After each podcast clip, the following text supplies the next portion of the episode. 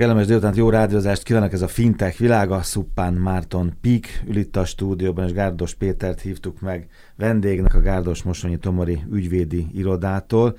Manager magazin szeptemberi szám, erről jövő héten beszélünk majd részletesen, mert ez fintech tematikájú újság lesz, de most ebből egy cikket veszünk ki, vagy egy témát veszünk ki, vagy résztematikát veszünk ki, ugye?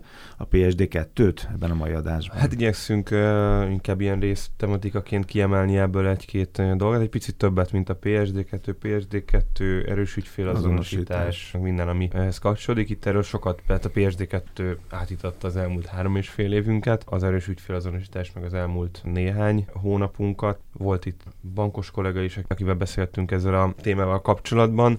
Itt én ezzel egyébként, hogyha már erős ügyfélazonosítás, olvastam egy izgalmas cikket, mert nem tudom, hogy a magyar szabályozó hogy áll ezzel, de azt olvastam emlékszel, hogy mondtam, hogy ez is el lesz halasztva. Igen, igen, igen. E, hogy a, az angol felügyelet 18 hónapos haladékot adott erre. Hát ők most nagyon ráérnek mindenre.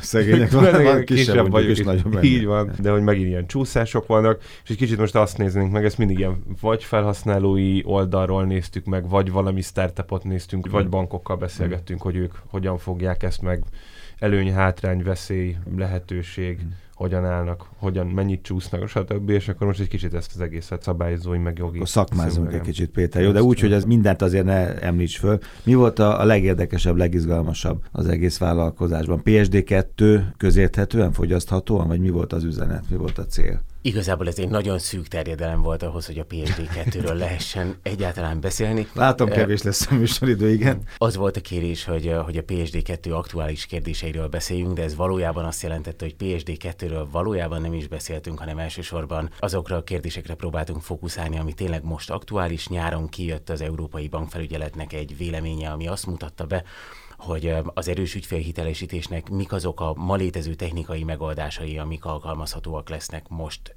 hát elvileg szeptembertől, aztán majd ha lesz időnk a halasztásról beszélni, akkor meglátjuk, hogy mikortól. Ez volt talán a leginkább fókuszban, de emellett ugye korábban Mártonnal már több alkalommal beszéltünk PSD2-ről általában, illetve van ennek még egy érdekes leágazása, a PSD2 és az új adatvédelmi szabályoknak a, a viszonya, mert látszólag legalábbis úgy tűnik, hogy itt van egy lényeges ellentmondás a két rezsim között, miközben a PSD2 arra törekszik, hogy legalábbis látszólag arra törekszik, hogy kinyisson egy óriási banki adatvajont, eközben jött a, az uniónak a rendkívül szigorú adatvédelmi szabályozása, tehát az is egy érdekes aspektus, hogy ez a kettő együtt hogyan alkalmazható. Tehát kettőt előre, egyet vissza? Én ezt nem mondanám, én nem vagyok adatvédelemre specializálódott jogász, tehát azt nem szeretném most megmondani, hogy szerintem helyese vagy nem az új adatvédelmi szabályozás, de úgy tűnik, hogy azért ez a két szabály együtt alkalmazható. A PSD2 azt mondja, hogy jöjjenek az új szolgáltatók a piacra, és ezek az új szolgáltatók szolgáltatók akkor tudnak hatékony szolgáltatást nyújtani, hogyha nagyon széles adat vagyonhoz hozzá tudnak jutni. És ez meg a pénzintézeteknél van. Csak Így hogy van. Az elemi osztályba visszalépek. Tehát, hát, ha van olyan hallgató, aki nem, nem vette még fel a fonalat. Ugye a, a PSD2 legnagyobb újdonsága egy csomó más mellett, hogy két új szolgáltatót engedett a piacra, a számlainformációt összesítő szolgáltatót és a fizetéskezdeményezési szolgáltatót. Amiről most beszélek az elsősorban a számlainformációt összesítő szolgáltatóval kapcsolatban fontos, hiszen ő azt a szolgáltatást nyújtja, hogy azokat a számlákat, azokat a kártyákat, amiket én beviszek ebbe a rendszerbe, ő egy gomnyomásra áttekinthetővé teszi, meg tudom nézni, hogy az elmúlt héten, hónapban, évben milyen költéseim voltak, milyen típusú tranzakcióim voltak, de ez nyilvánvalóan akkor működik. Itt jönnek hogy... az kis ügyes fintekes pénzügyi asszisztensek, ugye csak kacsintok egyet Marcira, mert ilyeneket már mutattunk itt ebben a műsorban. Akár jöhetnek ők is. Abszolút Igen? ők fognak jönni, amellett, hogy persze ezeket a tevékenységeket a bankok is fogják tudni nyújtani, ha akarják úgy tűnik egyébként, hogy egyre többen akarják, de hogy ebben igazán a fintech cégek számára a perspektíva legalábbis számomra úgy tűnik, hogy az volt, hogy arra gondoltak, hogy hát ha ezt a szolgáltatást ők nyújtják az ügyfeleknek, akkor mi lenne, ha ezt az adatvagyont értékesítenék is, hiszen eh, igazából az jó, hogy ezt a szolgáltatást tudják nyújtani, ezért jellemzően komoly díjat nem fognak tudni szedni, tipikusan a piacon ezt ingyen nyújtják ezt a szolgáltatást. Kérdés az, hogy hogyan lesz ez akkor egy eh, megtérülő befektetés. Az volt az elképzelés, hogy ezt a vagyont valamilyen formában lehet értékesíteni, akár úgy, hogy agregálják és azt adják tovább, akár úgy, hogy megpróbálnak a, az egyes ügyfelek számára személyre szabott szolgáltatásokat ajánlani, de ez minden esetben azt jelenti, hogy ők valamit tesznek ezzel a vagyonnal. És akkor itt jön be az a kérdés, hogy vajon ezt az új adatvédelmi szabályozás lehetővé teszi-e. Ezzel kapcsolatban nincsen igen nemes válasz, de, a, de az uniós adatvédelmi testületnek van már egy olyan állásfoglalása, ami mentén el lehet indulni, és ez, ez talán egy értelmes egyensúlyt próbál megtalálni. Azt mondja, hogy egy lépés még ha visszaléphetnék. Az igazi izgalmas kérdés az már ott fölmerül, hogy ha bárki megnézi az én számlakivonatomat, azon értelemszerűen nem csak rólam talál adatokat, nem csak azt fogja látni, hogy én mit csináltam, a hanem... Partneremet, a hálómat is hanem ennek látja, van egy igen. másik oldala is, igen. tehát látszik, hogy kinek mit utalok, miért, a narratívhoz is hozzá fog férni, tehát ez egy nagyon izgalmas kérdés, hogy lehet-e. Erre azt mondta az Uniós Adatvédelmi Testület, hogy lehet, erre önmagában ez a tevékenység végzése megfelelő jogalap lesz az adatvédelem szempontjából, ugyanakkor azt is egyértelművé tette, hogyha ezen túlmenő szolgáltatást szeretne nyújtani valaki, akkor ehhez már más jogalapot kell találni. Az adatvédelmi szabályozás úgy épül fel, hogy sokféle módon, sokféle indokból lehet adatokat kezelni, de ehhez van egy tételes lista ebben az uniós rendeletben, hogy mi lehet ennek az indoka, és meg kell találni azt az indokot. Jellemzően ez egy megállapodás, hozzájárulás fog tudni lenni ilyen esetekben. Tehát ha valaki ezt a vagyont felszeret, ezeket az adatokat kezelni szeretné más indokból is, arra kell találnia egy jobb jogalapot, mint ez, hogy jogos érdek.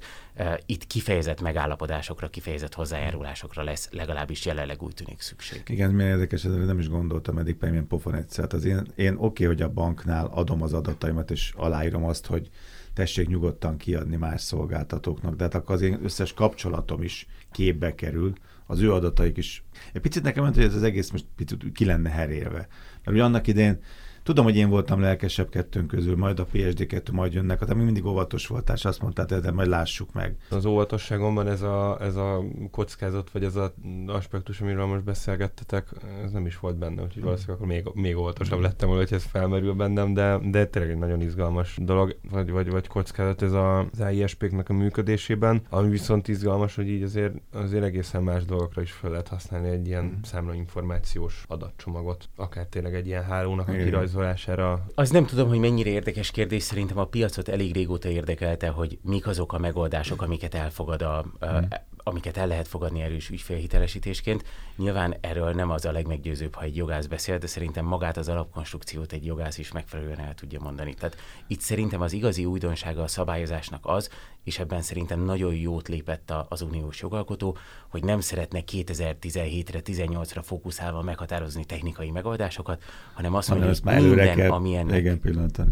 I- igen, de nem is, tehát hogy senki nem tud előre pillantani. Mm. Legfeljebb azt tudja tenni, hogy meghatároz pár alapparamétert, és azt mondja, hogy ha ezeknek megfelel az, amit kitalálsz, akkor ah, nekem az jó lesz. Mert holnap után fogják majd kitalálni, világos igen. igazadban, igen. És ugye optimális esetben ezek a szabályok nagyon hosszú ideig maradnak majd hatályban. Nyilván úgy tűnik, hogy ezek sosincsenek elég hosszan, meg elég stabilan hatályban, de azt azért érdemes látni, hogy a PSD 2 előzménye, a PSD 1, az 2007-es irányelv, és ez csak most cserélte le a jogalkotó, tehát azért ezek elég tartós jogszabályok, és erre azt mondta a, azt mondta a jogalkotó, hogy csak meghatározok pár alapelvet, és akkor emellett nézzük meg esetről esetre, hogy mi az, ami megfelelő. Ugye itt három kategória van, a szolgáltatást igénybevevő jellemzője, a valamilyen birtokláshoz kapcsolódó dolog, illetve valamilyen ismeret, és akkor itt ment végig a, a, a piac által most használt megoldásokon, és azt mondta például, hogy értelemszerűen az új lenyomat szkennelés az mm. jó lesz, viszont önmagában csak egy csúsztatási útvonal, tehát az, hogy én hogyan oldom fel például a mobiltelefonomat, az nem lesz megfelelő. A birtoklással kapcsolatban megfelelő lesz, hogyha a kártya vagy az eszköz, birtoklás külső eszközről szkennelt, mondjuk egy QR kóddal igazolva, de nem lesz megfelelő valamilyen eszközre telepített alkalmazás, hiszen akkor az eszközön magában, ha elvész, akkor ez működésképtelenné teszi. Az ismeretnél megfelelő lesz a jelszó, PIN kód, memorizált csúsztatási útvonal, viszont nem lesz megfelelő egy e-mail cím, vagy nem lesz megfelelő egy eszköz által generált eszközre küldött egyszerű jelszó. Hang, arc? Ezek tudnak Világos, működni megfelelő biztonság mellett. Alapvetően most itt nem arról van szó, hogy többet enged a hmm. szabályozó, hanem azt mondja, hogy erős, tehát hogy, hogy egy, egy fokkal komolyabb beazonosítást vár el bizonyos szempontokból, és biztonság szempontból jó hír, egyébként fejlesztés meg user experience szempontból szerintem nem jó hír, de azt is leszögezném, hogy egyébként meg szükséges hír. Igen, erről beszélgetünk, hogy egyfelől óhajtom a biztonságot, nagyon erősen óhajtom, mint felhasználó a biztonságot, de a, a vásárlói felhasználói élményemben meg akadályoz az, hogy, hogy még egy gát, vagy még egy mozdulat, vagy még valaminek egy kód beírás, vagy bármi más lassít engem. És egyébként meg most arról van szó, hogy az, az meg egy kifejezetten jó dolog, hogy hogy tényleg ezek a paraméterek lettek csak kijelölve, és nem lett meghatározva. Így, így, így van, tehát igazából nagy a, nagy a mozgástér, de azért itt nagyjából szerintem egy, egy egyelőre egy, egy-két, maximum három megoldás lesz, lesz használatban ugye elsősorban, ahol a mindennapjainkban jelentkezni fog az erős ügyfélbeazonosítás, azok az online vásárlások. Ugye a Mastercardnak volt a 3D Secure nevű szolgáltatása már évek óta, és ennek a, mivel hogy Magyarországon a vásárlásoknak a nagy része az, az bankkártyával ö, történik, és nem QR kóddal, vagy valami egy, egyéb eszközzel, nyilván, ha nem készpénzes vásárlásról beszélünk, és 80% pluszos Mastercard lefedettség van, ezért egyébként az emberek ezt a bőrükön úgy fogják érzékelni, hogy a Mastercardnak a 3DS 2.0-ja életbe lép, ami egyébként már egy nagyon jól kialakított megoldás, mi ezt éppen az implementáció alatt van. Egyébként úgy néz ki, hogy el fogunk készülni az eredeti határidőre, pedig egyébként mi angol szabályozás mm-hmm. alatt vagyunk, tehát nekünk most lenne időnk, de... Tehát laufotok lehet, de hogyha ezt megkapják. Elkezdtük, meg fogjuk csinálni. Ez pont ezért, egyébként beszéltünk bankokkal, hogy a mi IT rendszerünkbe ezt könnyű bele integrálni, mert hogy egy jól felépített struktúráról van szó, egy banknál meg iszonyatosan szövevényes, hogy akkor ezt most hogyan teszik. Tehát itt nagyjából egy ilyen egysíkú megoldással fognak találkozni a magyar felhasználók, úgyhogy ha online vásárolnak a kártyájukkal, akkor kapni fognak egy vélhetően, nyilván mondom, ez sokkal több megoldás lehet, de vélhetően kapni fognak vagy egy SMS-t, vagy valami biometrikus azonosításra felszólító push notification a telefonjukra, tehát vagy egy, egy új lenyomat, vagy egy arc szkennelés. Az érdekesek az az állandó határidő tologatások, bár ezt már azért megszokhattuk, de pénzügyi szektor ez most egyre inkább jellemző, nem? Ha megy szóba került ez a másfél éves halasztási kérelem. Ugye ez most már másodszor jön elő, ez egy, ez egy nagyon nehéz probléma. Tehát én azt gondolom, hogy a bankok iszonyúan nehéz helyzetben voltak, ha csak az elmúlt pár évet nézzük, nem csak a bankok, hanem mindenki, aki bankhoz kapcsolódik. Hát előtt számos pénzintézeti vezető beszámolt ebben a stúdióban, itt, tehát a probléma tényleg itt nem csak arról van szó, hogy, hogy a PSD2-nek kellett megfelelni, hanem tényleg, ha csak az alapváltozásokat nézzük, elvileg július 1 lépett volna hatályba az azonnali hmm. fizetési szabályozás. Nem lép hatályba, és óriási fejlesztéssel járt a távoli bankolást lehetővé tevő változások bevezetése is. Tehát tényleg nagyon nehéz volt most a bankoknak megfelelni, és iszonyú bosszantó lehet az, hogy a célegyenesben az azonnali fizetés esetén is, és itt is azt mondta a több jogalkotó, hogy akkor inkább várjunk még. Most jelenleg ott tartunk, hogy Valamikor tavasszal kezdték nagyon hangosan megkongatni a vészharangokat, hogy, hogy káosz lesz a piacon, hogyha az Európai Bankfelügyelet nem lép közbe. Az Európai Bankfelügyelet talán júniusban tette közé azt a véleményét, amiben azt mondta, hogy köszönöm, ezeket megfontoltam, de nem érdekel ez a felvetés, mert bőven volt ideje mindenkinek felkészülni a szeptemberi határidőre. Ugyanakkor azt elismerte a bankfelügyelet, hogy léteznek olyan szolgáltatók, különösen azok, akik egyébként maguk nem tartoznak a PSD2 hatája alá, tehát ők nem pénzforgalmi szolgáltatók, leginkább az elektronikus kereskedelemben lévő szereplők ilyenek, akik tényleg nincsenek minden esetben felkészülve.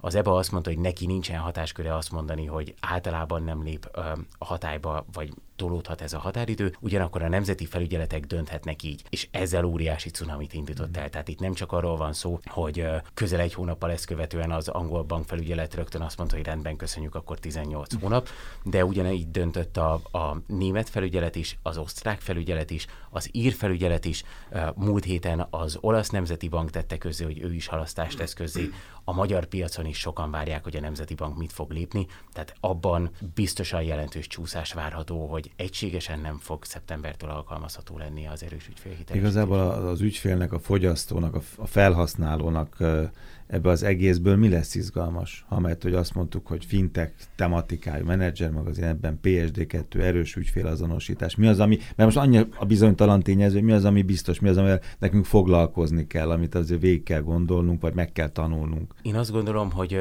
fogyasztóként, és ez már ma is látszik, a verseny megnőtt, és ez nagyon kényelmes helyzetbe hozza a fogyasztókat. Egyrészt a bankok újra elkezdtek versengeni az ügyfeleikért, másrészt pedig az új szolgáltatók olyan új szolgáltatásokat nyújtanak a hazai piacon, ami eddig nem volt elérhető. Ez szerintem önmagában egy nagyon komoly eh, eredménye a PSD2 szabályozásnak a fogyasztók vagy a felhasználók találkozni fognak ezekkel az új ügyfélhitelesítési megoldásokkal, attól függetlenül, hogy elhalasztja-e a hazai egy bank a mhm. kötelező bevezetést vagy sem. Egyszerűen azért, mert egyre többen kezdik ezt alkalmazni, illetve nagyon sokan vásárolnak külföldi webáruházokban is, tehát nagyon könnyen előfordulhat, hogy, hogy az adott szolgáltatónál ezzel már fognak találkozni, és szerintem az egy arra még visszautalnék, hogy Márton említette, és tudom, hogy ez gyakran elhangzik kritikaként, hogy jó dolog a biztonság, de nagyon macerás lesz a kétfaktoros azonosítás. Én azt gondolom, és persze itt mindenki úgy kritizálja a PSD2-t, ahogy, ahogy neki megfelel, itt egy nagyon nehéz egyensúlyt kellett találni, mert egyrészt az látszott, hogy az elmúlt években elsősorban a card not present tranzakciók esetén mondjuk egy elektronikus vásárlásnál nagyon megnőtt a visszaélések száma. Tehát Angliában, Franciaországban, Dániában közel 7000 közelébe emelkedett ezeknek a visszaéléseknek a száma. Ilyen szempontból a magyar piac egy nagyon kedvező helyzetben van, ezzel az MNB minden alkalommal el is büszkelkedik. Nálunk nem írja el a visszaélések száma az egy ezreléket, ugyanakkor az látszik, hogy nálunk is az elmúlt két évben egy jelentős növekedés kezdődött. Azt is fontos persze látni, hogy a, a szabályozás következtében ezeknek a visszaéléseknek csak nagyon kis részét a magyar piacon az utolsó statisztika szerint valahol 8% körüli az a szint, amit ebből a, a, az ügyfelek maguk viselnek. Egyébként a rendszer másokra telepíti ezt a kockázatot, de ezzel együtt létezik egy olyan jelentős kockázat, amit kezelni kellett valahogy a jogalkotónak. lépni kellett egyet. És Ugyan. szerintem ez a lépés olyan szempontból megfontolt volt, és nyilván itt az egyes érintettek máshogy fogják ezt értékelni, hogy egy érzékeny egyensúlyt próbál találni. Azt mondta, hogy tegyük főszabályá a kétfaktoros azonosítást, ugyanakkor, ahol lehetséges, adjunk ez alól kivételt. Adott kivételt az alacsony összegű tranzakcióknál, adott kivételt a rendszeresen visszatérő utalásoknál, adott kivételt ott, ahol úgy látja, hogy alacsony a kockázata a tranzakciónak, lehetővé tette, hogy az ügyfél úgynevezett whitelistinget alkalmazzon, tehát hogy meghatározott szolgáltatókat ő maga fehér listára tegyen, és így a jövőben ne kelljen nála alkalmazni ezt a kétfaktoros azonosítást. Tehát én azt gondolom, mm. hogy, hogy amit lehetett, azt, azt kihozta ebből a jogalkotó, és abban bízom, hogy ez tud úgy működni a gyakorlatban, hogy ez nagyon kevéssé roncson az ügyfélélményen. Ezzel abszolút egyetértek egyébként mi is, nyilván mint kártyaszolgáltató láttunk ilyeneket, emlékszel, itt sztoriztunk erről egy bő egy évvel igen, ezelőtt, igen. amikor a egyetlen, Mex- egyetlen mexikói ügyfelünk volt, és hirtelen egy éjszaka alatt lett tizenvalahány ezer kártyánk Mexikóban és elkezdték véposzakon keresztül lehúzogatni. Ott a fraud rendszerünk megállította hál' Istennek ezt az egészet, de abszolút ez egy, ez egy kézzelfogható és, és, és tapintható probléma, mert ahogy Péter is mondta, mindenképpen lépni kellett, és egyébként szerintem összképében egy jó megoldás alakult ki. Ez, ez azért is van, mert a technológiai fejlettség már olyan szinten áll, hogy, hogy ott van a telefonokon a, az arcfelismerő új lenyomat olvasó, és igazából egy ilyen rutinná tud ez válni. mint a PIN kód a bankkártyán. Így van, van ennek egyébként, de valahol nonsens is egyébként, hogy ott hagysz, nyilván ne hagyd ott az asztalon a bankkártyádat, de ha mégis véletlenül ott hagyod, akkor, akkor, akkor fogják, és, és az összes pénzedet le Persze. tudják húzni róla, tehát hogy én szerintem ezért ennek itt volt az ideje. Ami egy érdekes aspektusa ennek az egésznek, egyébként mi látjuk ennek az árazás oldalát is, és az emberek megszokták egyre inkább, tudod, hogy én nagyon még fel is szoktam háborodni hangosan a mindent ingyen adó szolgáltatókon. Az valamiért Magyarországon, meg úgy nagyjából Európában egy, egy bevett ö, gyakorlat, hogy a kártyás vásárlást in, ingyen adják a, a szolgáltatók. Elindultak kártyás vásárlásoknak egy olyan kálváriája az elmúlt néhány évben, hogy először megvágta a bankközi utalékot a, a szabályozó 0,2%-ra, ami nagyon pici, tehát az, az, az egy átlagos kosárértékkel számolva, ami Magyarországon azt hiszem az MNB adatai szerint valami 6000 forint környékén van, ez 10-12 forint. Erre ö, olyan költségek rakódnak rá, hogy van egy Mastercard rendszer használati díj, ami áll körülbelül 15 tételből, és mindig más jön ki, de ez egy másik kérdés, kicsit bonyolult az árstruktúrájuk. Rájön egy tranzakciófeldolgozási díj, ez önmagában már nálunk átlagban ilyen 30-35 forint környékén van, és akkor most erre rá fog rakódni még, látjuk ezeket a szolgáltatásokat, nyilván versenyeztettünk uh, 3D Secure 2.0 beszállítókat, valahol ilyen 10 forint rárakódik még minden egyes online tranzakcióra, plusz még, hogyha SMS-ben jön ki, akkor az SMS-nek mm. még egy ilyen 5-10-20 forintos díja, és akkor ez egy másik ág, nyilván ott az, azok nem lehetnek card not present tranzakciók, de egyébként meg kell említenem, hogy egy, örülünk az Apple Pay-nek, de az Apple konkrétan 5 centet csárgyol minden egyet, tehát 16 forint környékén van minden egyes Apple Pay-es tranzakció pluszba. Tehát ott, ott kezdünk tartani, hogy ingyen kell adni, mert ez a bevett szokás. Levágta az ennek az mhm. ellentételező oldalát a szabályozó, és valahol így egy ilyen nettó 30, 20, 30, 40 forintos bukóval jön ki egy kártyás vásárlásos tranzakció, és Magyarországon rájön még egy tranzakciós illeték, és akkor menjünk a készpénzmentesség irányába. Szóval, hogy hoz ez ilyen e, típusú problémákat is. Na, egyszerűen erős beszélgessünk, hogy kifizette a révészt, mert most ez egy jogi vagy jogász szemvegen keresztül néztük ezt a PSD2-t, meg az erős ügyfélazonosítást, de ez is ez a költség érzékenység is egy fontos téma lehet. Fintech világa jövő héten is. Gárdos Péter volt a vendégünk, a Gárdos Mosonyi Tomori ügyvédi irodától, és itt ott természetesen Szupán Márton Pik. Köszönöm szépen, jövő találkozunk.